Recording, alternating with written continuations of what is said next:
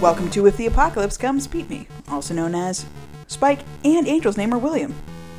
This is a weekly podcast ish about Buffy the Vampire Slayer, where we take a look at each episode according to its original air date 20 years ago. This week's episode is Season 2, Episode 9 What's My Line, Part 1. We're going to be talking about characters, we're going to be talking about plot, and we're also going to be talking about cryptography.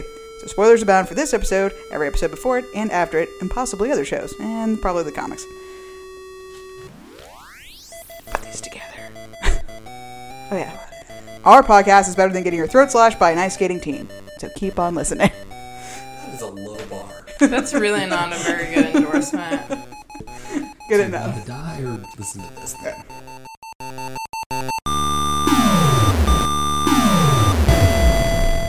Hey everybody, we're back. We're here to talk about season two, episode nine. What's my line, part one? My name is Kelly. I'm here with my wonderful co-host Stacia. Say hello. What's my line? Daniel, say hello. What's my line? uh, okay, it's hello. I said hello to both of you. But, oh my goodness gracious. Hi. What's my line, part one? Written by Howard Gordon and Marti Noxon.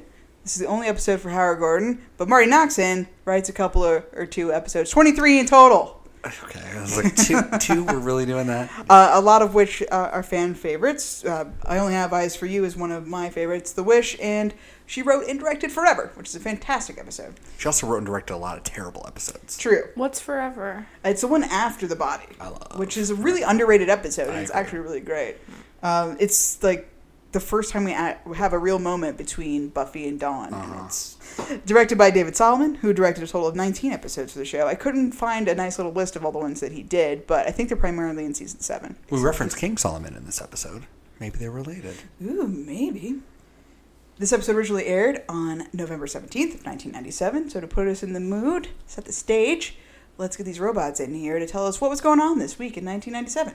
Thank you, Kelly, Stacia, Delbert. Brace yourselves for impact. Here's this week in 1997. On the 11th, telecom giants and 2017 unknowns WorldCom and MCI Communications announced the $37 billion merger to form MCI WorldCom. The largest merger in US history, they'd be bought by Verizon in 2003. On the 12th, Mary McAleese was elected as 8th President of Ireland, succeeding Mary Robinson, the first succession of one woman head of state for another. It'll be nice when we live in a world where these factoids aren't important to an election. And on the 13th, Ramzi Youssef was found guilty of masterminding the 1993 World Trade Center bombing that happened on February 26, 1993. The plan was for the bomb to explode in the North Tower and fall onto the South. It failed, but six died and a thousand were injured. It's hard to transition from that, knowing what we know about the World Trade Center, 9 11, and the War on Terror, but Royston is in Iraq in 1997. Royston. Karen, thank you. Iraq remained defiant in the face of the United Nations condemnation. On the 14th, Baghdad expelled the American inspectors. The UN team also pulled out. President Clinton said the move is unacceptable and a challenge to the international community.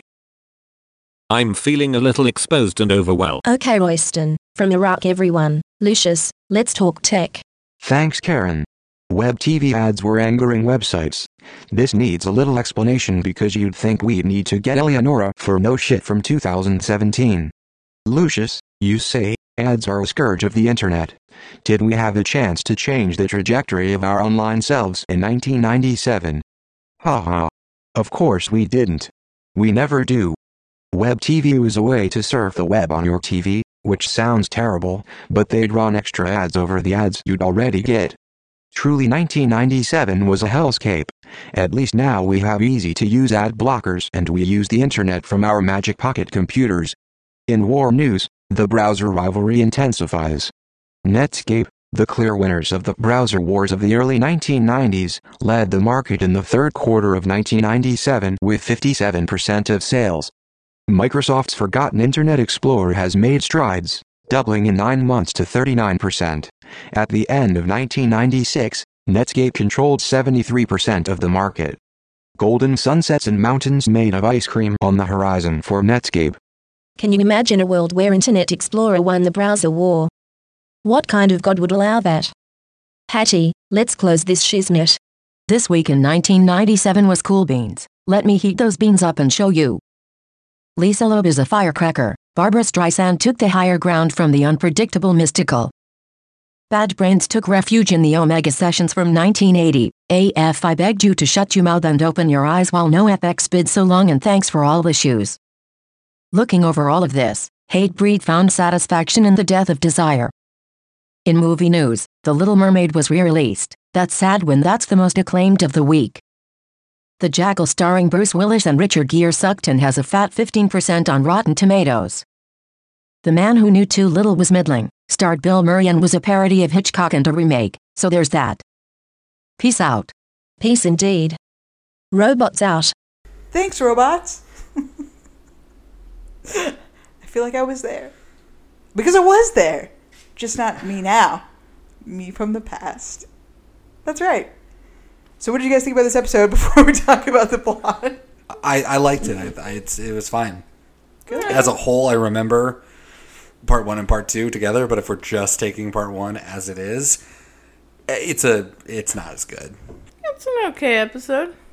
Okay, well, what happened in this episode? Career day slash aptitude test day uh, turns into an existential crisis for some, and general feelings of apathy for others. Also, weird, scary potential futures for some of us. Willow, uh, a new fun assassin group is in town, the Order of Taraka, and they're here to party with ice skates, apparently, but not really. Uh, Buffy really likes ice skating. We just found out she goes on a secret date with Angel. That's only important because a big scary dude, part of said assassin group, is here, and she cuts his throat open, which is great.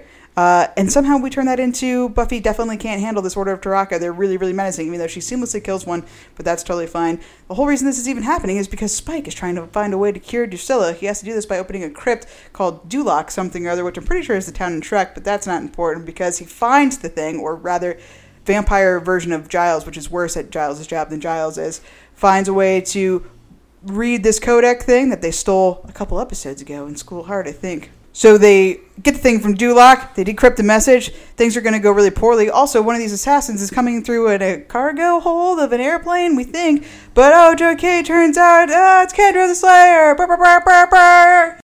Here comes a new challenger! She wasn't an assassin at all. She's a, a slayer. Can you believe it? So Kendra ties up Angel, and by ties up, I mean holds in a convenient cage that Willie has at Willie's place. Hey, did you know about Willie's place? It's here. Here it is. It's Willie's place. And Angel's definitely going to turn into dust by the sun because Kendra believes that he's a vampire, rightly, because he's she saw him making out with it with Buffy on the ice and with his little vamp face. So that's where we leave the episode. Kendra and Buffy are fighting. We find out Kendra's a slayer. Angel is destined for certain peril via the sun. And uh, also, there are assassins. One of them might be a bug person, but we don't know yet. We just get to know his name is Pfister. Isn't really that all that matters that his name is Pfister. A two-night event begins with a special Monday Buffy. I need to bring in the big guns. They'll take care of her once and for all. Demon bounty hunters have been summoned. These assassins, why are they after me? They could be anywhere. They could be anyone. They find a target and they eliminate it. And the Slayer never knows when they'll strike next. Buffy! A Buffy the Vampire Slayer two-night event. What do we think? What do you think about Kendra being the Slayer? What do you think about Oz saying his first word to Willow? What is I the know, word? Oh God. What's Oz's first word to Willow? Canape? That's Can't right. Yeah. Isn't that great? Uh, it was the greatest. I was dying.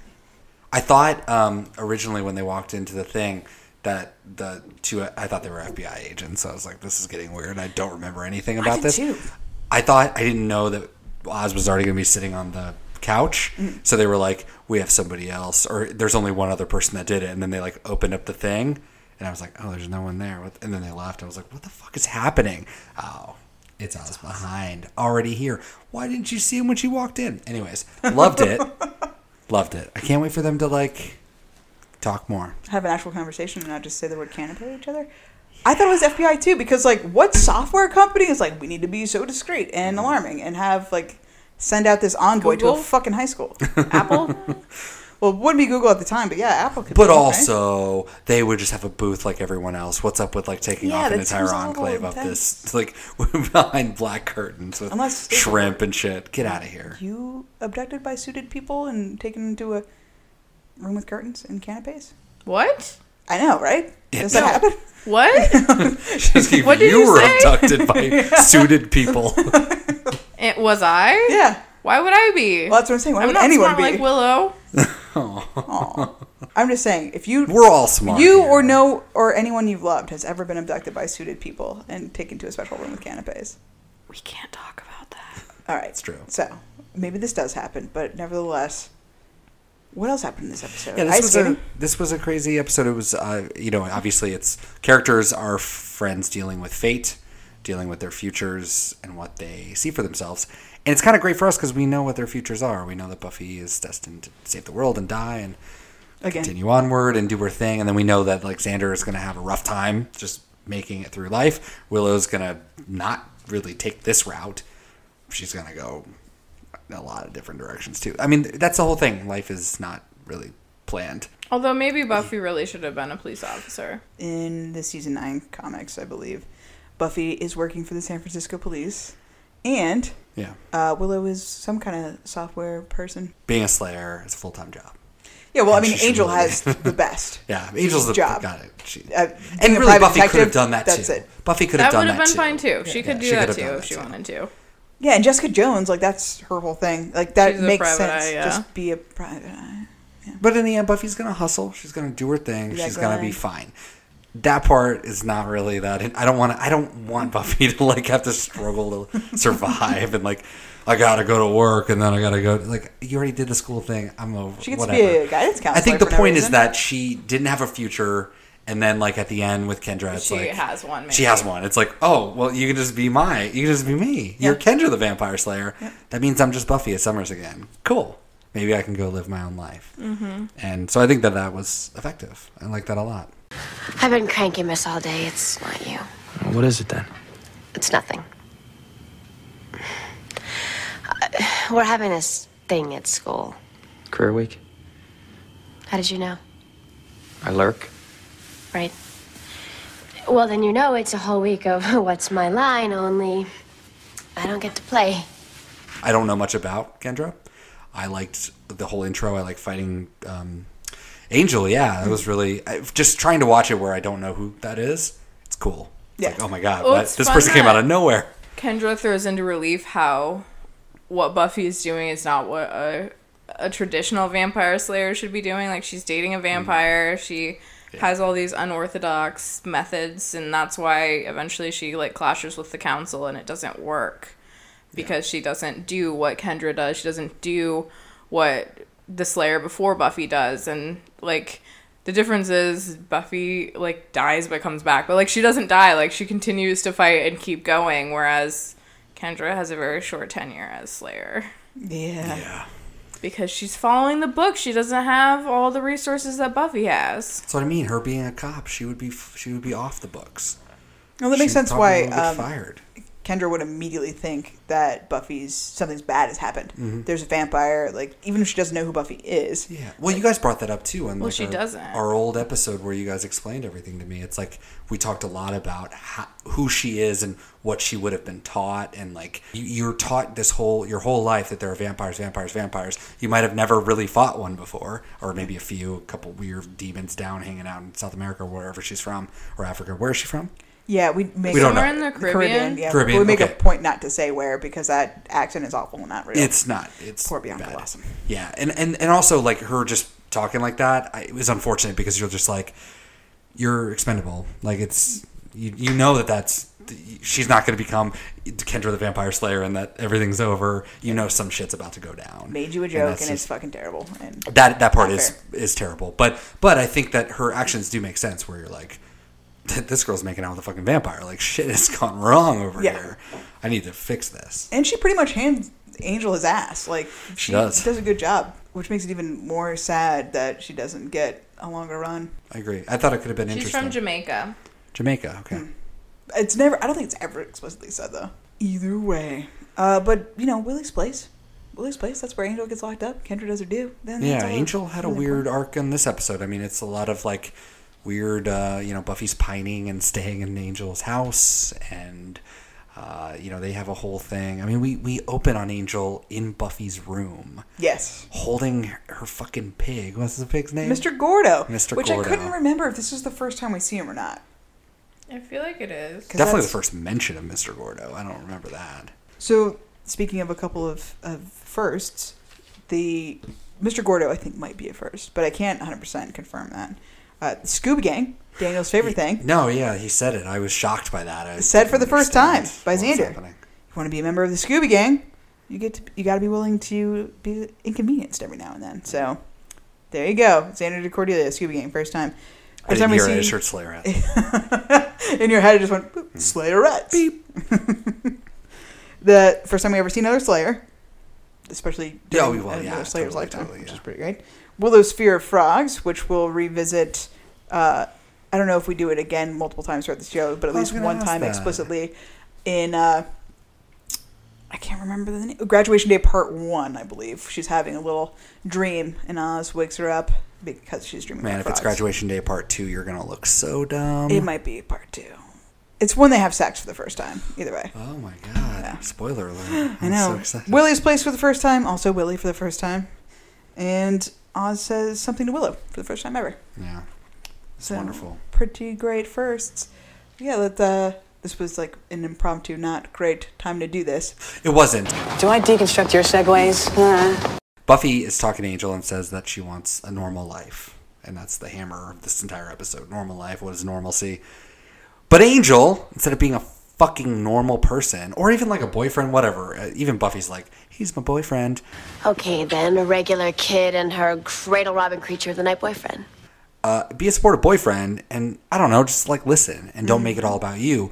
Because what's what does he say? He says, uh, "I wanted a normal life," and then he just pouts. I mean, this is after the first or second pout of the night. This is pout three, I think, and he goes, "Before me," and she's like, "No," but really, yes. I wish none of this happened. I wish I didn't burn down my school. I wish there wasn't a hellmouth. I wish I never met you. I mean, that's okay. Well, but that's when it gets really dark. Because then it's like, I w- in a way, it's like I wish I never went down this road. Yeah. But I wouldn't take it back. I don't want to like lose, you know, Xander and Willow and all my friends. But Well, Buffy's in the tailspin. She's like, I just know. realized that this is my life forever. Like, Yeah. I don't get to be a florist. I don't get to do anything. Oh, this is my life. And or a curator like her mom. I mean. supposedly. And you don't have to whisper. Mom's in LA till Thursday. Art buying her something. She's in L.A. for three days. We don't have to be quiet. Yep. But like, I'm I'm surprised they just didn't like have sex that night or whatever. Got to wait for another episode to do that. Innocence, right? That's coming up. Oh yeah. Um, but we instead of instead of Angel listening or being comforting in any way, he just uses that opportunity to talk about himself. Yeah, He- the whole thing was really weird. So she's flipping out, and he's just like, "Oh, this is about me, though, right? You can't be normal or have a good time because it's m- me." And then she comforts him, and we never like Buffy never has an outlet for any of this shit. No. she doesn't want to burden her friends with it, and she doesn't. I don't know. But she She doesn't also she doesn't burden her friends with it. I mean, like her and Willow talk about it like it's a soap opera, like it's a show that they're like indulging each other in. Well, they Like, really keep it lighthearted, it. and we don't super touch on it again actually until way later in the third season when they're talking about colleges they're going to, Yeah. and she's like, "I'll never go anywhere else." Yeah. And Willow's like, "I have the opportunity to go to literally fucking anywhere because I'm a genius. I'm a But I'm going to go to UC Sunnydale because you're my friend." But even Buffy understands the weirdness because doesn't she call Angel a cradle robbing uh, in the night vampire boyfriend? Oh, Cradle robbing creature of the night boyfriend. Yeah. Like if I heard that as Angel, I'd just be like, ah, yikes. I gotta go. I gotta reevaluate my shit. Meanwhile, he's like, "But, But he he's like, already That's knows right. that, I am a cradle robber. Because we had that um, episode where he calls Xander just a kid, and then Buffy's like, "What does that make me?"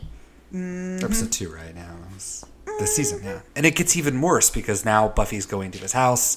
We understand where we're going because we've already watched the show before. It just seems so inevitable, but it seems so. Um, you know, she could have reversed this at any point or yeah. done uh, different things. Oh, Love makes you do the wacky. Oh Jesus. I mean, they've been dating, I guess, six-ish months I a love fish. It's like right? he's an old man. As much as as much as an old man can date a minor. uh, oh, which is none, by the way. Which is America, none, none. no. You've been to his house by yourself. This is the first time. Do you go to sleep in the bed? Like, is that your first move? I feel like I feel like I wouldn't do that. I wouldn't be like, okay, we're not that close. We don't live together. I haven't been here before, really. Yeah, and it could be like a freaky vampire bed. You don't even know what's going on. Maybe how, how, you don't know how they Well, sleep. it also kind of looks like maybe he doesn't have any other furniture. Also, more importantly, like she a puts her fucking shoes in his bed. Well, if I was her, I would do the same thing. If I was in a weird situation like that and I just happen to, I have to sleep here. She looked real tired, by the way. She did. She's like, I just need to sleep.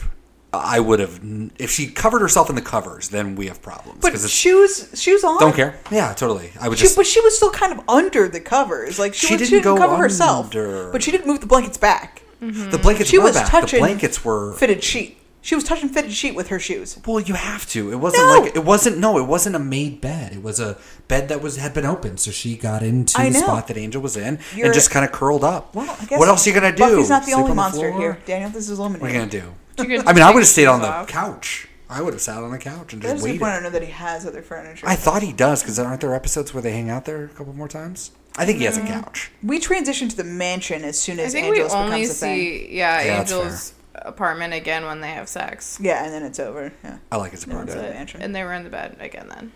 yeah. I mean, it looked like it was like a cement room with a bed and a fridge, probably full of Yeah. blood. No windows, which makes sense. Cause, and also it's underground. Yeah, I think I might maybe conflate, conflating some episodes of Angel too, where we kind of see his. It was there's like, a, nice apartment. Yeah, there's an apartment there, Yeah. and he has like a fridge full of there's blood in there, and so I thought, well, what am I think, seeing here? What's happening? But yeah, maybe I'm just completely wrong. But no, if I was gonna lay in a bed, I would lay exactly how she did. Man, good to know. Yeah. Well, I mean, what are you gonna do? Take It's your like- fucking shoes off. But I think that it's more just I want to be ready for when he does show up. And if she took her For shoes what? off, then well, no, just to be like I want to talk to you. I have to. I'm here. Like you're gonna wake me up, and I'm gonna wake up, and then if the shit goes sour, I can just walk out. Or if a fucking other vampire slayer attacks me, I'm ready to fucking go. So it turns weird. out you guys are wrong.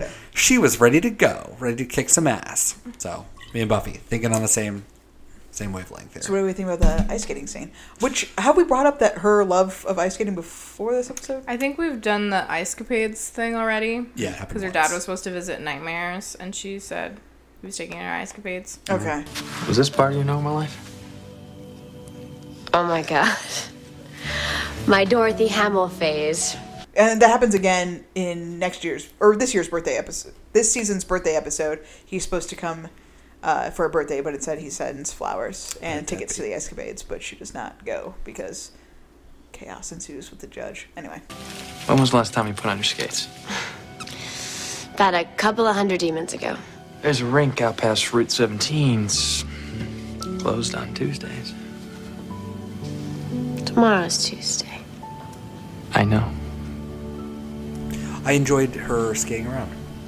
I liked that. It just seemed like a really random touch. Mm-hmm. I think it was definitely like, hey, we know that Sarah Michelle Gellar can ice skate, kind of. Let's just do that. And it was her, which was Yeah, for nice. sure, It's it just was. like, cool, okay. Yeah. I, I mean, it was kind of fun to see another location. But again, it just throws into the whole continuity of Sunnydale. Like, you have to have Where like a this come fairly from? large City city, to to have have, an an ice ice skating And she full on broke in, right? They broke in. That's another thing. To- absolutely broke in, breaking and Well, it- entering as a date. It's it's okay. So this is weird, right? Because it appears to be it's an ice skating rink that's an ice skating rink and not in the middle of a mall, which Mhm. tends to be really popular. Like Oh. the ones that are. Oh in yeah, yeah. I know what you're Portland. talking about. Yeah. You know, like it'll be in the center of the mall, like at Lloyd Center or something, where you Mhm. can watch. And Clackamas Town Center used to have it, but they don't anymore. But not like an ice rink proper where like hockey teams practice and where you like go to Well, they do practices in the morning and stuff. in the mall too. Yeah, in the mall. Oh no kidding. But not, um, but yeah, then for the rest of the day, it's usually just people shopping or whatever. Like, oh, might as well. See, where I played when I was doing hockey, it, it was like that. But it, I mean, here it was like only there were like bleachers, Yeah. and then an ice skating rink and like a building around it. Yeah, it was like so the this most was like a basic dedicated ice skating rink. Right. Yeah. So it's in the middle of the day. It sounded like the way Buffy Is said it? it. I don't think it's. I think they were meeting Angel's later, and th- she right? did leave because they were all gonna. weren't they at school in the middle of the day? And the Buffy was like, "I gotta go." It was towards the end of the day. I It was. I Yeah. was toward the end of the day, and I can assume that she would probably go. And we're talking about near winter. This so the sun probably went down around five ish anyway. in California. Yeah, even in That south, California. no. Yeah, I think so. Anyway, Well, it's November. the time doesn't match up. I, I also I think it's later. I think that she left basically at the end of the day. Hey, we're gonna hunker in to do some research at night. Right, yeah, I at the gotta end of go. The school day. And that's sort of it. So it's like I'm leaving at five, but then I'm gonna go home, make myself a sandwich, hang out because my mom's not home, watch some TV, like all this stuff that you never think of Buffy actually doing. She's probably like, oh, got some time to kill before I go on my date, I breaking don't in know. I entering. just never thought it was like super late at night, and it seems like otherwise, if you had an ice skating rink, you'd want it open like after school for people Yeah. to come. Amen. it probably That's what makes it 6 p.m. stupid. Which And seems early for it if to you're a full-time rink, you gotta be open, And it's definitely closed.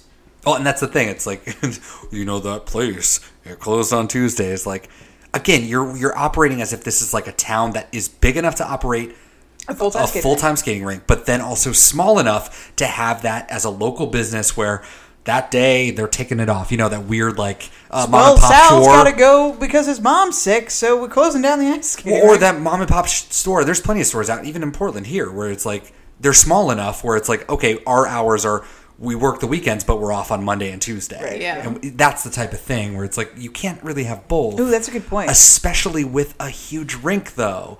It doesn't really make a lot of sense. So it could have just been like the day that they take off.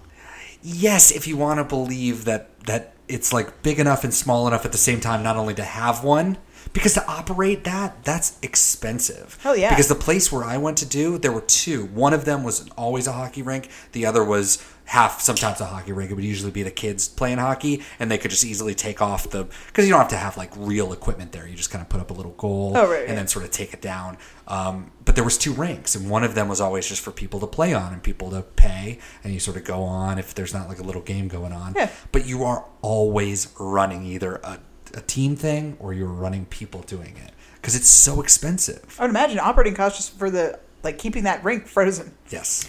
And and, Well, and, and yeah, the- there's no way. Clackamas Town Center in Portland, it used to have an ice skating rink, and they removed it because it was so expensive to Mm-hmm. keep it up, and because it was ruining the foundation. Because I guess having the ice is like a really like maintenance heavy thing. Thereby securing a place for myself in the Geek Hall of Fame. In Manassas, they have one outside, and this is in Virginia, in Northern Virginia. And so it gets cold enough in the winter, but their operating hours recently, because their winters have been so mild over the last, you know, five, ten years. Global warming. Global warming. you just get these nice winters where, you know, to operate, you know, a 50 degree night and to have an ice skating rink in downtown, you know, Old Town Manassas, it's they just wouldn't do it. They would only do it when it hit a specific temperature, which makes complete sense for an outdoor rink in the South, tangentially the South. It costs a fuck ton of money to run this stuff, and you have to have people paying. And then Buffy Summers just gets to break and enter and skate around and murder somebody. Are they taking that body out? Because if that body is found, I mean, again, you would think there would be a police thing. You would think there would be an investigation, but of course, Sunnydale, none of that happens. we never talk about it again. Dispose of it. We have a fun joke in season three about that. Do we ever see the skating rink again after Wish. this? No. No. Okay, so there you go. Sure. Says everything no. we need to know. Yeah. The uh, didn't that happen in a hockey game? There's like a video of someone accidentally got their throat slit. It's so fucking scary. Oof. Go to the pass and oh wow! That'll watch Malarchuk. That's the story right now with ah red. Oh, look at that. It looked like one of these uh, Friday the 13th where the blood comes squirting out. He had his hand on his throat, and in one split second, there was a three-foot puddle of blood in front of him. Soon to be five feet.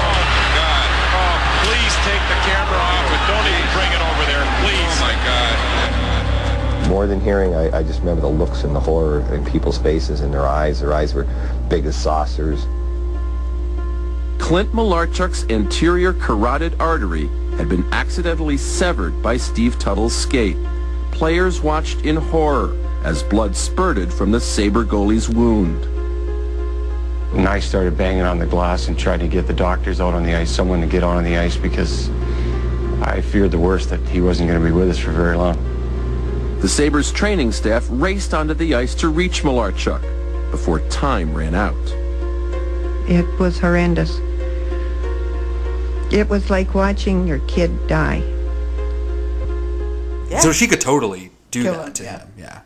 I mean, it, that would take a lot. She really did. Well, she weird. wasn't wearing hockey skates. She was Right. wearing figure skating skates. figure skating skates, which aren't sharp like that. Yeah, and you also There. wouldn't think that she would have even sharpened them to the degree Well, that I they mean, would have been sharpened. They like, they get sharpened, but not like hockey skates. Hockey skates. yeah, but also if she hadn't used them, and they those were hers, we assume. She's Yeah. not like stealing. I mean, she did. I mean, those were definitely steal. not rental brown. right. So she does she just sharpen them on the side because they lose their dull if they just sit in the closet. So it's like you're not gonna Did Angel skate? Did I block that out? never skate. no, I think he was just wearing shoes. He never intended to skate. He was trying to. This is Could how you much I even support imagine you. him skating? That's why I was like, it's like that scene in Angel when he dances, and you're like, that's weird. Yeah, please don't do that. I don't. It's like seeing a teacher outside of school, watching a cat walk on its hind legs. Don't you live there? At school? Buffy, you scared me. Now you know what it feels like, stealth guy. So the Order of Taraka, we Oh, are told, is this really powerful group of assassins that are unending and unyielding. They'll come at you, and they're specialized, and they won't stop until they, they reach their goal. Buffy dispatches Leatherclad Bozo at the ice rink with no problem. She takes him down like any other demon she would take down. And then only becomes afraid of them when Giles puts the fucking fear of God. Well, a combo of Angel and Giles. Like, I don't understand why they immediately. I get it because by reputation they're supposed to be really scary, but obviously she already killed one, no problem. Like, so making her stress to the point of she's suspicious of literally everything and everyone walking through the halls of school. Well, it's it didn't seem like to me that it wasn't that she couldn't kill one of them, but that she can't kill all of them because Mm. they never end. And so when that's the problem is like eventually one of them will get you because with all the shit we can't- also deal with, these people are never ending. They're yeah, it's going to be like, and they'll who knows just if keep they come at the coming same and keep time. coming and keep coming, and you'll never know when another attack is happening. like something else could already have you on the ropes, and here comes And then here comes assassin number eight hundred on Yeah. the bus, just riding in from and wherever. so like the Pork best and thing to do when this like order is coming after you is to just ghost But- so they can't find you While that's completely true, I think when you know Giles is like, "Oh, I feel bad," and Xander's like, "Yeah, you fucking instilled the fear of God into Yeah. her, like she ran away." Completely legit as well. It's like you can you can impress upon Buffy the importance of this I mean, order without doing what he you should were doing. definitely underline like this is not the end of it but he didn't need to and it's scare her like and it's like having these two episodes back to back too, like where you're watching the Dark Age and then you go right to this. Like Giles is kind of coming unhinged. Like it's not just like a a day to day thing. This guy is losing his mind a bit. He and doubled like down. it. It feels like he was like, "Oh shit, you saw this really bad side of me, and now I'm just gonna be this crazy enforcer. You do what I say." Did anyone ever tell you you're kind of a fuddy duddy? Nobody ever seems to tell me anything else. Did anyone ever tell you you're kind of a sexy fuddy duddy? No, actually, that, that part usually gets left out. I can't imagine why. Well, I like it because it, it almost reinforces that Jenny's not talking to him still, and like he's still like really Feels stressed weird. out about it. And we are as an audience like, is Jenny going to be in this episode? And we don't see it, so then we're like, uh, and then he's like, shut up. You know, when he tells like Willow to shut up the first time, it's funny Willow, do shut up. because it's just like you're talking too much, Willow. It was great. It was a fun moment. There was no real tension. That you know him that her, him saying it before didn't really matter, but this one was like there is business to be done, Xander. Thank you for the quips, but we're done. And when he said that, I was pretty shocked. I was like, "Oh man, that's that's not the Giles that we know." So things are passionate serious. Giles, compassionate Giles. Yeah. What does Xander say? He's making a joke about the mail or something. Something dumb. He just made a lot of jokes. He just sat literally his entire role sitting there in that chair was just a crack crackhead joke after everything everyone said. It's true. That's all he did this episode. Actually, was just tell jokes. It was great. it's like He's the been best Xander pretty when silent in the last two episodes, which is nice. But It also, nice. Willow has a little bit too, which is less nice. Well, Willow had enough in in the Dark Age to propel That's true. the plot forward. Because Xander again was telling jokes, and she had to break down and be like, "Shut up, both of you! I'm taking jokes. Stop fighting! Stop joking! We got to do this for our friends." Yes. Yes. Ah, aha! It's not Egyptian, it's Etruscan, mistaken for Egyptian by the design pattern, but any fool can see it predates their iconology. So the other thing that happens in this episode is that Spike is desperately searching for like a codex thing to decipher the book that he had stolen in, I believe, School Hard. To cure Drusilla again from some mysterious thing that doesn't make sense that should affect vampires in the first place, but here we are. I thought that was the book that was um stolen by that guy and lie to me. Right? The blonde, yeah, yeah, the blonde vampire, it yeah, from the previous episode. You're right. Yeah, never mind. Oh, yeah. Yeah, Yeah. totally. Okay. Nice. So, from line Clutch. from That's right. one, two episodes ago. Yes. There you go. No worries. We're close to decoding the manuscript. We just need a bit more time. Time is ours. It brings the Slayer closer to them. We're going to talk about cryptography, which is the study of codes and ciphers, which are the things that you use to read codes, right? Ciphers? See, I didn't even look up enough. Anyway. Here we go. It's the use of codes and ciphers to protect secrets. It began thousands of years ago. Prior to the last hundred years or so, the methods of encryption involved pen and paper or simple mechanical aids.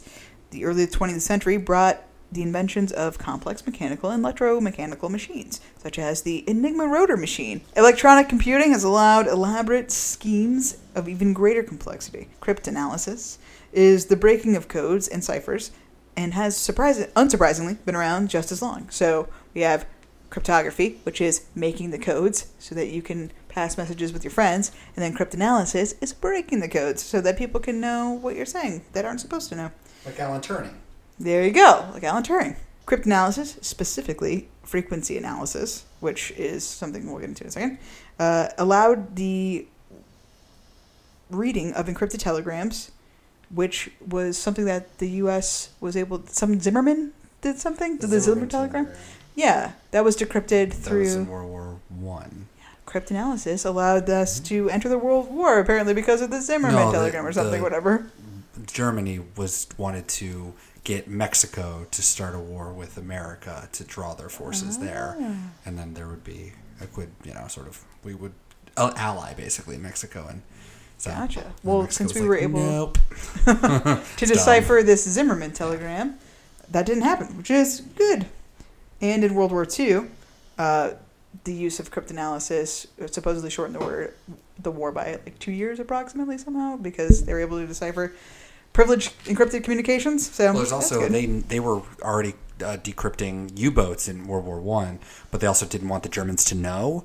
So it- it became one of those weird cat and mouse ones where you knew that they were going to be there, but you almost needed them to do something to because you didn't want to show that you knew that they were there. So you then Ah. show up right when they're about to do something, or you don't know exactly what they're going to do, but you know they'll be there.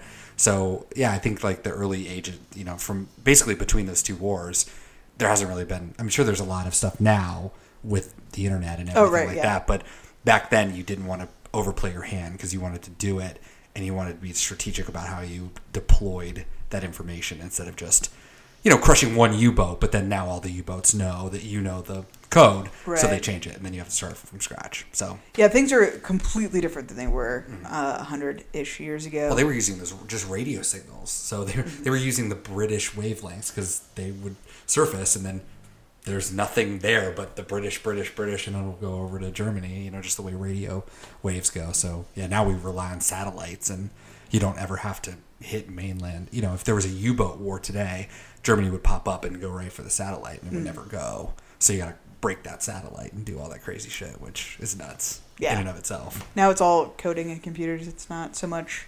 But also, like radio waves are so simple. It's so crazy that you can break that and like have these codexes Yeah. and stuff. Like that is fascinating, just with the elementalness of that technology. And then it feels so vast with like in space. You're just like, how do you even like where do you even start? Mm-hmm. Because h- how how do you even grab that signal to start? I don't know. It's Science, nuts. man. Well, we're not talking about that. We're not talking We're about talking that. about some medieval stuff. Clay tablets. Like clay tablets. Clay tablets dating back to 1500 BCE was found with an encrypted recipe for pottery glaze that probably would have been valuable. encrypted. Can you imagine if Pottery Barn like encrypted their like sales and stuff like that? I mean, I guess we kind of do. You gotta like sign up for shit. That's an encryption level. Yeah. You gotta type in this email address with an at and a dot com at the end that they recognize. You're decrypting right there and to get your deal on your 20% off Pottery Twenty percent off your Barn. Hebrew scholars started making use of monoalphabetic substitution ciphers around 500 to 600 BCE. Um, so monoalphabetic substitution ciphers are pretty much what they sound like in that you take like the letter A, for instance, and in your cipher it's letter K. Yeah. or whatever. So everything you write is going to be a jumble of that. It's kind of like making up your own language. You're a little kid. It's just like simple substitution is what that is. The Spartan military would use a scytale, which is a piece of wood that you would wrap a thin strip of paper around to reveal the message. So you would take this really thin, like widthwise, uh, piece of paper and write your characters vertically on it. And when you wrapped it around this one piece of wood that was made speci- specifically for it, it would reveal the message horizontally.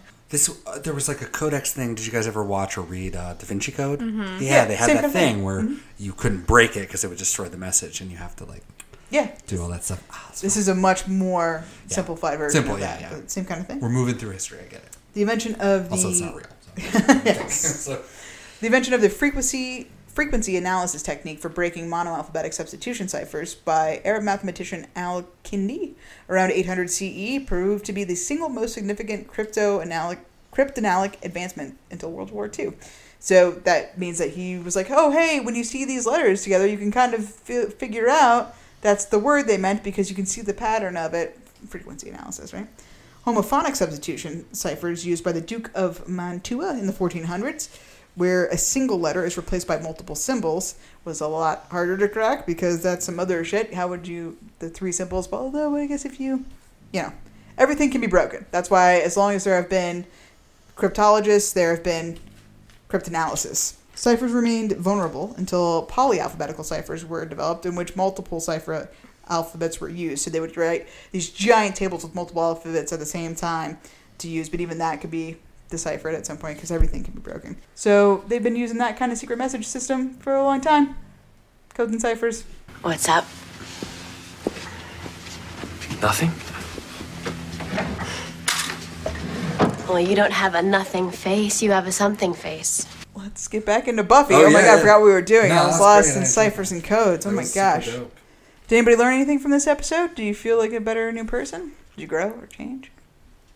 I would answer you, but it, you couldn't break the cryptograph. That's fair.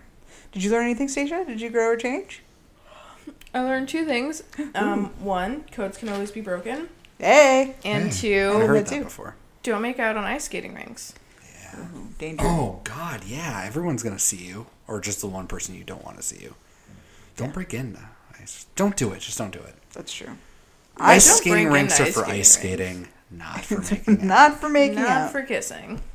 I learned that you should always assume there's a secret way to answer a test that is ultimately more revealing about you as a person. This is the entire plot of the movie Debs, which I love. Uh, door-to-door salespeople are most likely assassins. And it's probable that someone left a door or window unlocked, so make sure before you commit your next B&E that you check the doors and windows so you don't have to damage anybody's property. There you go. Always good advice. Break and enter responsibly. True. Okay, are you ready? Really fast. We're going to yell stuff at each other. We're ready? going. Ready? Ready? Daniel, go. You're not going to be young forever, but I'll always be stupid. Stacia. Andrew Harris. How did you know? I lurk. That's Right. God. Oh, God. 314 in the background of a wall in the cafeteria. 314 is going to matter in season 4. Go. Oh jeez. Uh, Xander, spot on, says Cordelia Chase, always willing to give a helping hand to the rich and the pretty. Principal Snyder being right on with his um, Hmm. sentence. Whatever comes out of your mouth is a meaningless waste, an airborne toxic event. To Xander. Amazing. Yes. Oh, the uh, not as good Giles vampire. His name is Dalton. He's gonna matter. Not really. He'll be he'll be around. Okay. Is murder always a crime? Yes. Stacia. Is it Slade or Slew? Both. How many kids go to the Sunnydale High that Xander needs to flip to the second page of an alphabetical list wherein H is the top of his section of the list and his name is Harris? Do I like shrubs? That's between you and your God. I came down on the side of shrubs. Yay, go shrubs. Yay! I have frog fear. Buffy brings up the whole nine yards, so I looked it up. The origins are unknown. We don't actually know. Yale University librarian Fred Shapiro. It's the most prominent etymological riddle of our time. This is for you to solve, Kelly. I love etymology. Uh, the phrase was introduced into the national audience with Elaine Shepard's 1967 Vietnam novel called The Doom Pussy.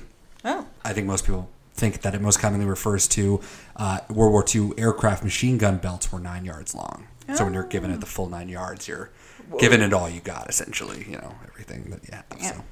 I always just assumed it was a football thing. I thought it was a golf thing. Like when, when she first said it, I was like, oh, that's a nine, but nine holes. Right. I never even thought about it. The machine gun belt thing is probably it. Yeah, because nine yards doesn't really make a lot of sense. It's like get to the one yard line to then have the next play. So fail?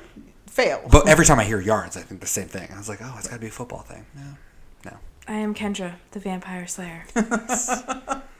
Willow's wearing a flower print coat and a choker. Her fashion is relevant today. She didn't even know. She didn't even know. Re-relevant. Yeah, re-relevant.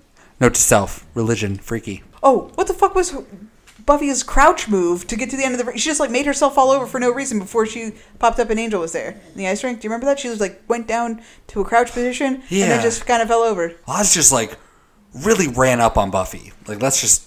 He was gonna hit her. Yeah. He was gonna run right into her. And then I like him at the end. It's like that's an intense person. Oh yeah. Uh, but the- again, what are you doing, Ross? the older, I'm assuming, teacher running through the hallway with that switchblade comb, like aggressively through his hair. loved Was that it. necessary? Was that I necessary at all? I got scared when like the person opened up the door and it sounded like a gunshot. I was like, oh no. Yeah. And then I realized what was happening. But man, everyone was staring her down. Oh, Lush Beautiful Skincare and Cosmetics. Lush is really a beauty company now. I wonder if they were Oh, a thing then too and just evolved into this thing, right? No, probably not. Do you know? No one even I don't know. Okay. nuts. Uh, Xander brings up locker room talk. So Oh, yeah. that was uh, That was rough. Well, and I actually just watched a thing about how pervasive you know that is on you know it's just like a stereotypical um, you know TV trope where you have like the Jack Donaghy's of the world and the Big Bang Theory people, and Mm-hmm. it's like you just normalize this behavior. Xander would definitely be one of those characters that's just kind of like going with that flow and totally wouldn't question Or stop. or stop or anything like that. So yeah, It's true. Oh, Angel's weak as fuck. How can he not get out of that cage at Willie's place? Oh my god. In Yeah, Lie to Me, it took like four vampires to break down a solid steel bunker door. That's right. And he's like, oh, this chicken wire cage. it Get also felt like he wasn't even starting to try until the sun was like on him. Because that second shot we saw he never even like really tried. Then the next time we come to him sun's almost there. And then he's like yeah I'll try it. Ah it's not working. Cool. I'm done. me too Nice. All right. Let's rank this sucker. Willow hacks. Slash we talked about the net. Five out of ten because computers are seen but not used. So you know. were they never used Nope, see them but not use them. Willow is asleep on a computer. but also Willow do we do, does it not get an extra point for Willow that's true she was using the computer I probably have to rethink this and then also she was like um the elite computer industry wants Willow That's true. That's like but she doesn't do any hacking. I understand that your math is already set and It's you're true. not allowed to change. Unwavering. But it is adding, you know, maybe one or two points. So Joyce, five out of ten. Absentee parent is absentee. She gets a five. she's in LA with a potential buyer. So Doing that LA thing. she is like banging all the te- all the bills. That's what she's doing That's right. in LA. Dreaming about bills. Dreaming about bills. Don't worry about it. I was dreaming about bills. Big bad slash monster of the week, seven out of ten. Order of Taraka. The idea of you know endless amount of unyielding specialized assassins is cool, but all we get is a big guy with a leather vest and some glimpses of Pfister, but we don't actually see him be a worm guy. So Yeah, I liked him though. He That's was his name. yeah, Randall Fister, Randy Fister. Oh no, I hope it's not Randy Pfister. Fister.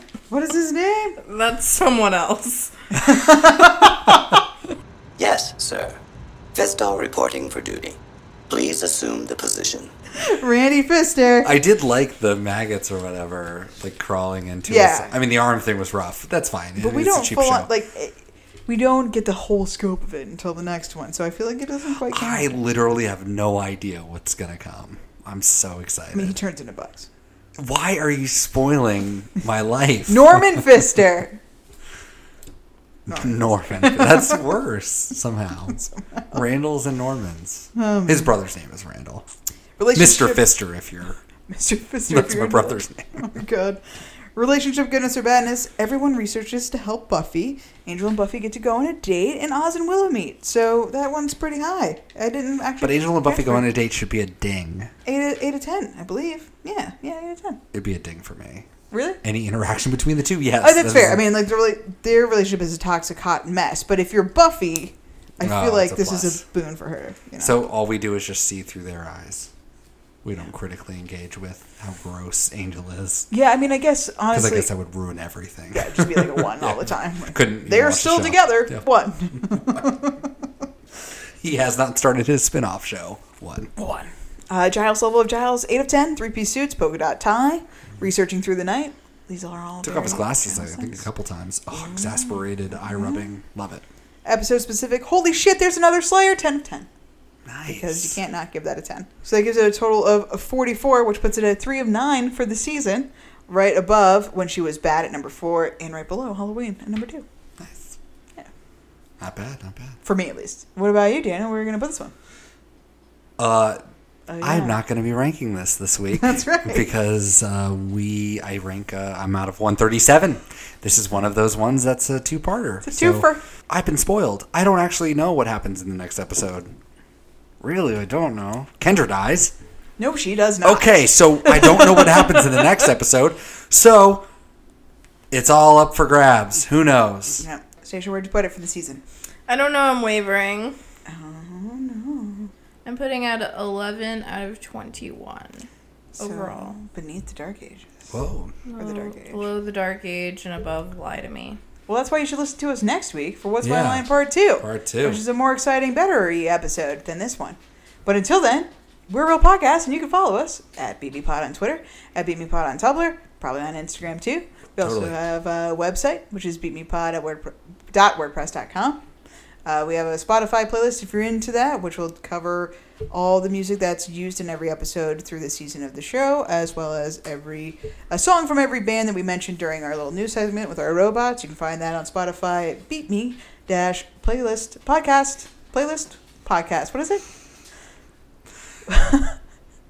Beep me Playlist playlist for po- podcast fun listeners. times. Oh yeah, there we go. Beep Me hyphen Fun Time playlist for podcast fans, season two. Uh, and it's a, a shocker why no one is subscribed to it. Or right, right. do we go back to the bronze at some point? It's been a long time. It feels like since we've done haven't been there in a minute. bronze music because like we're gonna do a lot of music from '97, but like Cibo Matto was the last yeah, like band we've put on from the show. bring back the bronze. Bring back the bronze. We will see you next week. Stacia, say goodbye. Goodbye. Daniel, say goodbye. Sayonara. Thank you so much for listening. Goodbye. Bye. I wanna see the Constitution burn. Wanna watch the White House overturn. Wanna witness some blue blood bleed red. Wanna come and lead the KKK. Wanna pull and shoot the NRA. Yeah, yeah, yeah. Murder the government.